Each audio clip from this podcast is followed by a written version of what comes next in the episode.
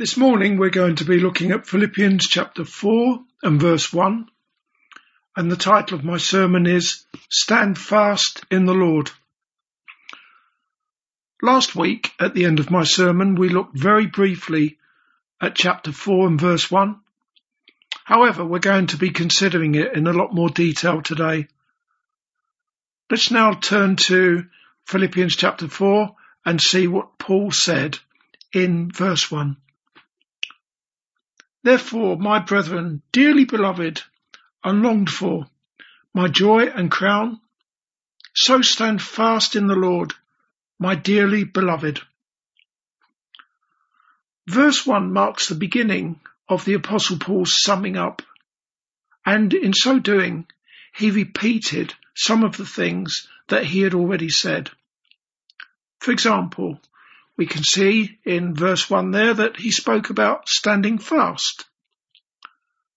Does that ring any bells? Does it sound familiar to you? It ought to. Just turn back to chapter 1 and verse 27. I'll read it for you.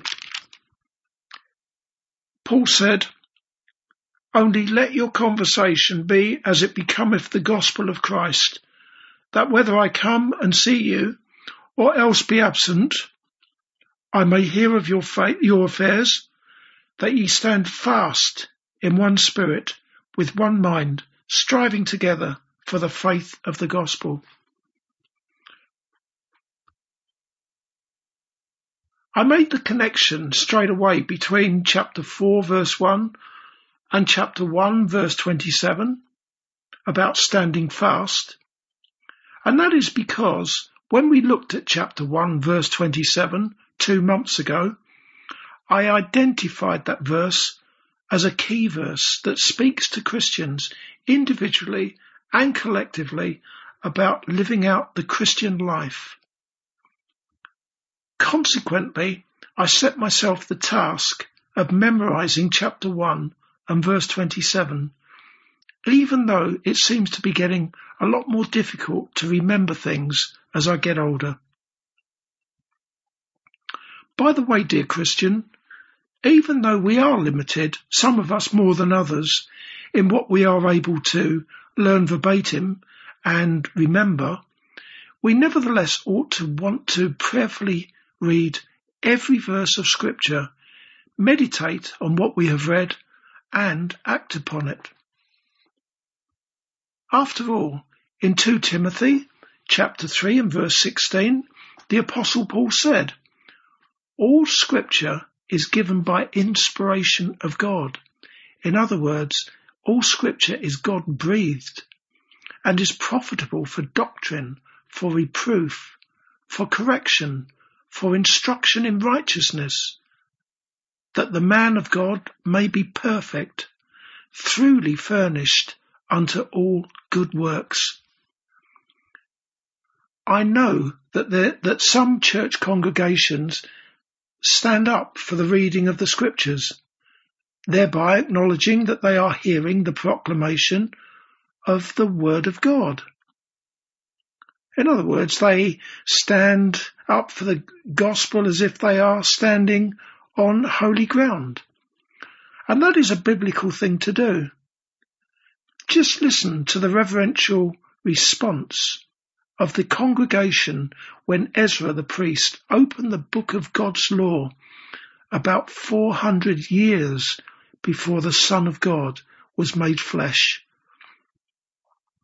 In Nehemiah chapter 8 verses 5 and 6 it is written, And Ezra opened the book in the sight of all the people, for he was above all the people. And when he opened it, all the people stood up, and Ezra blessed the Lord, the great God. And all the people answered, Amen, Amen, with lifting up their hands. And they bowed their heads and worshipped the Lord with their faces to the ground. Coming back to Philippians chapter 4, we can see more repetition as well as the standing fast. In chapter 3 verse 1, the apostle had already said, rejoice in the Lord. And then in chapter 4 verse 4, he said, rejoice in the Lord always. And in chapter 2 verse 25, Paul had talked about Epaphroditus, his, command, his companion in labour. Then in chapter 4 and verse 3, he talked about various others who were his fellow labourers. If you are able to spot the repetition and join the dots between those various verses that have been repeated, that's a good thing because for one thing, it shows that you have been attending to the things that have been considered.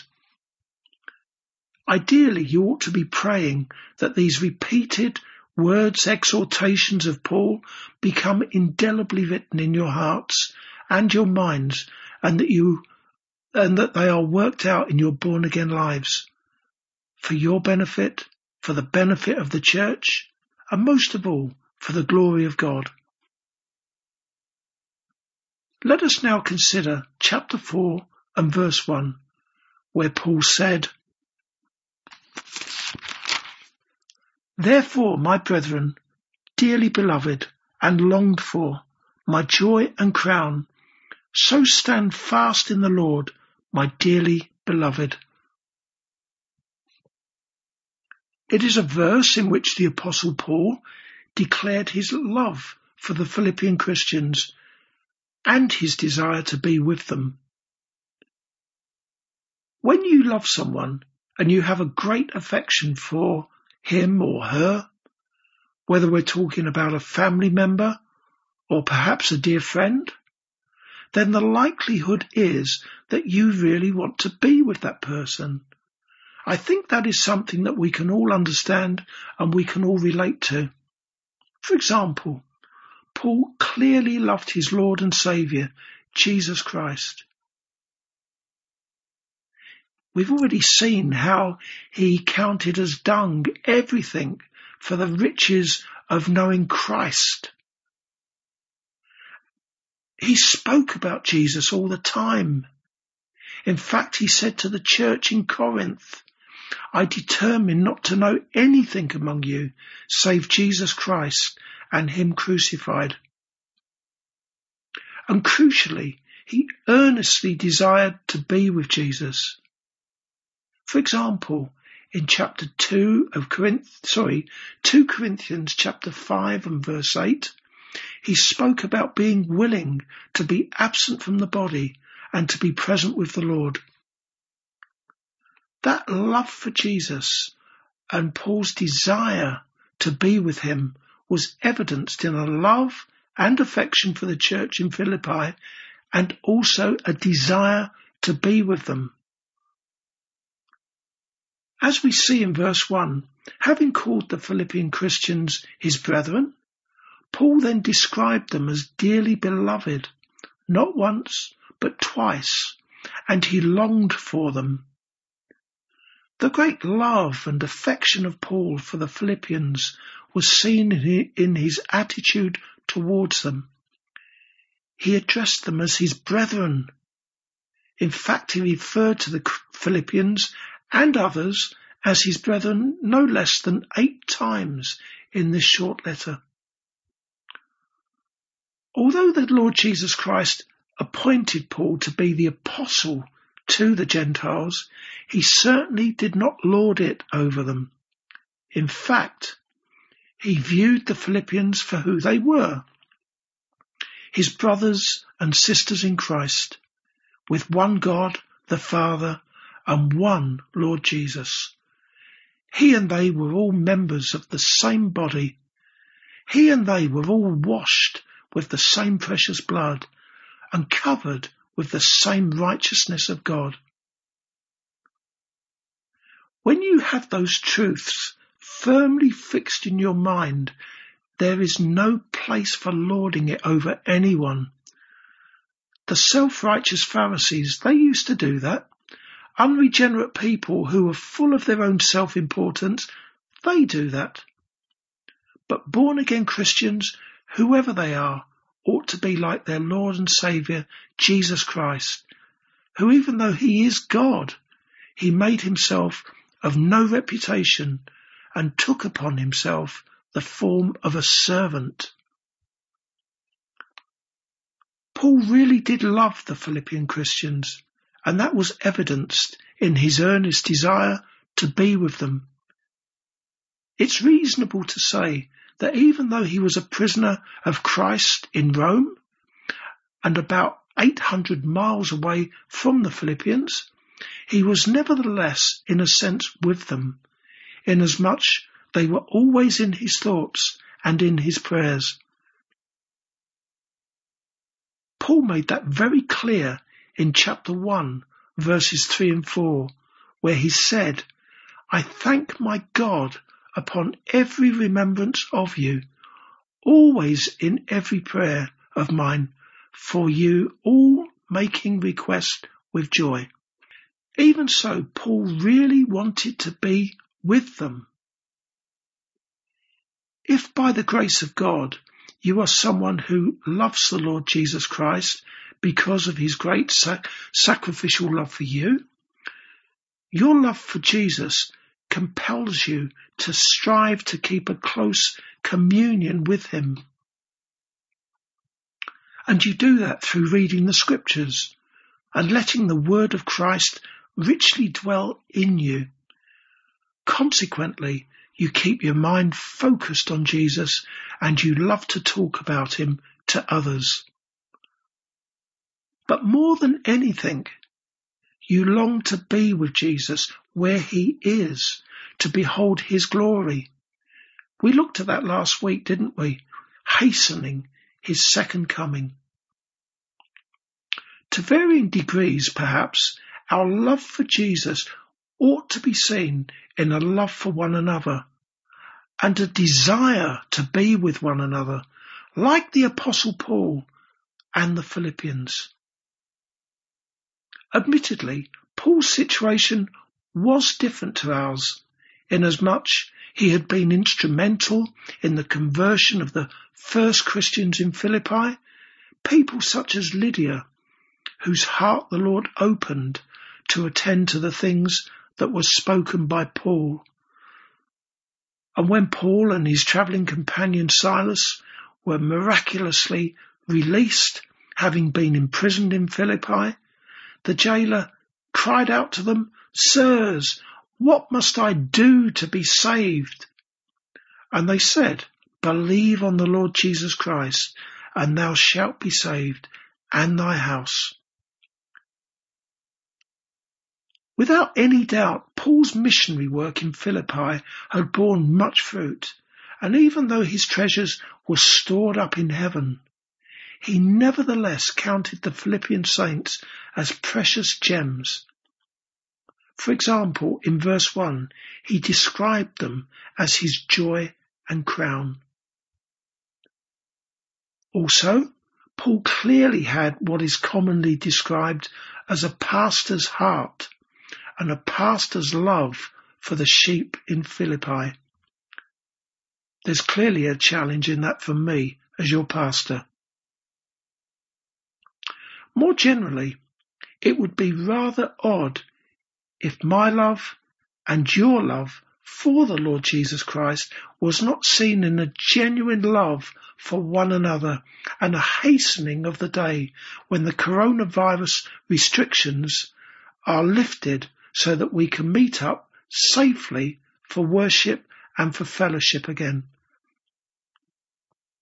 Although we ought to be very thankful to God that for the time being we are able to worship God together and have fellowship over the internet, we need to be very careful that we do not end up like many professing Christians who see no need to go to a place of worship and they are perfectly happy to stay at home and to do church by tuning into the God channels.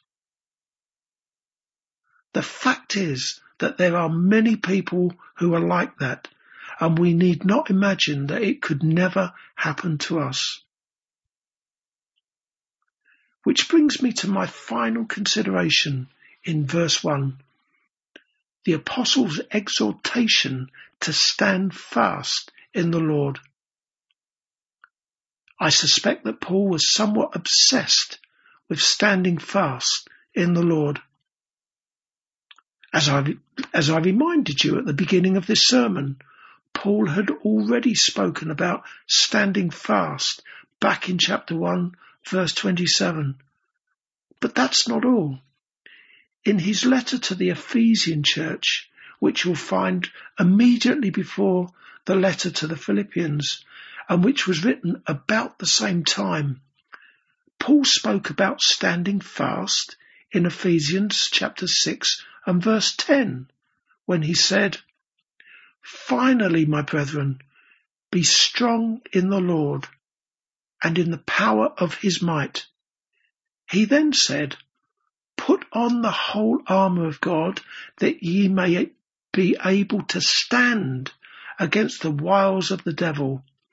For we wrestle not against flesh and blood, but against principalities, against powers, against the rulers of the darkness of this world, against spiritual wickedness in high places.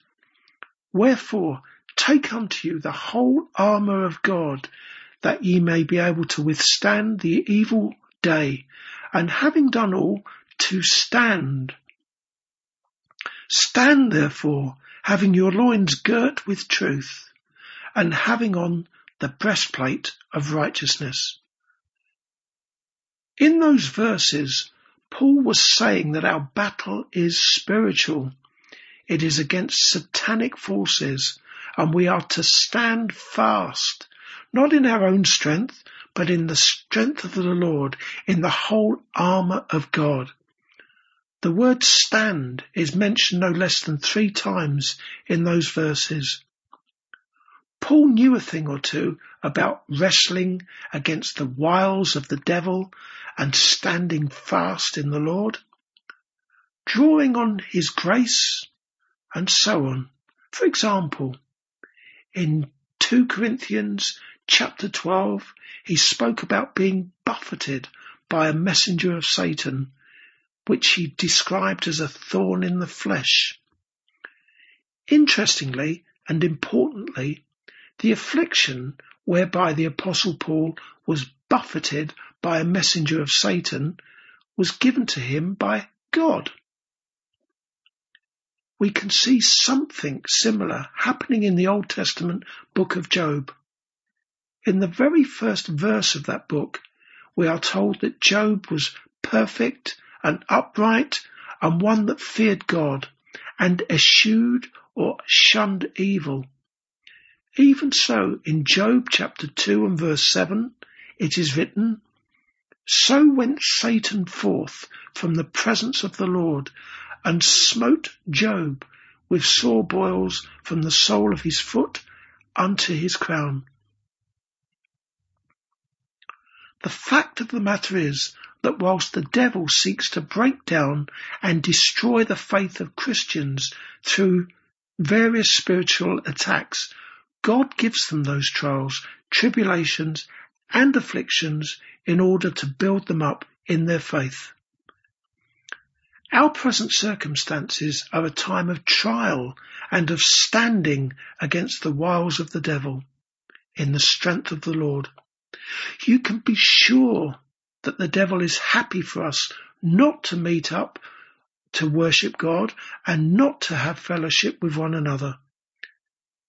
Ultimately, he seeks to destroy our faith, and this time of pandemic and lockdown is as good as any time to do precisely that. I'm rather hoping that all of you are resisting the devil by using this time of confinement to your homes to draw even closer to the God of your salvation as you read your Bibles more than you usually would and as you try to memorize those scripture verses. I still have some pens to award to those of you who learn Isaiah chapter 61 verse 10. I gave you that verse quite some time ago now. And then there are the memory verses that Stephen has given us via WhatsApp.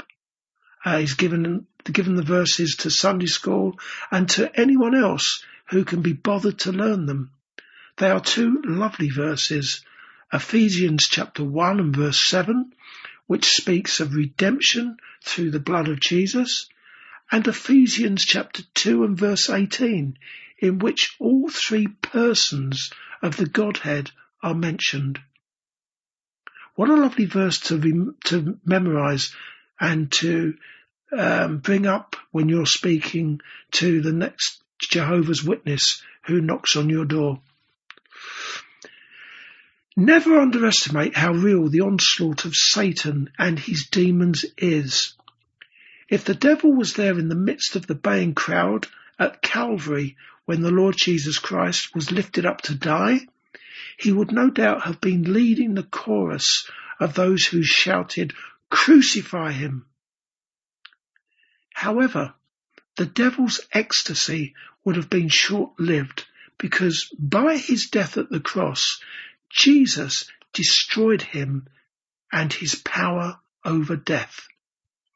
And the triumphal resurrection of Jesus signaled his victory over sin, Satan, and death.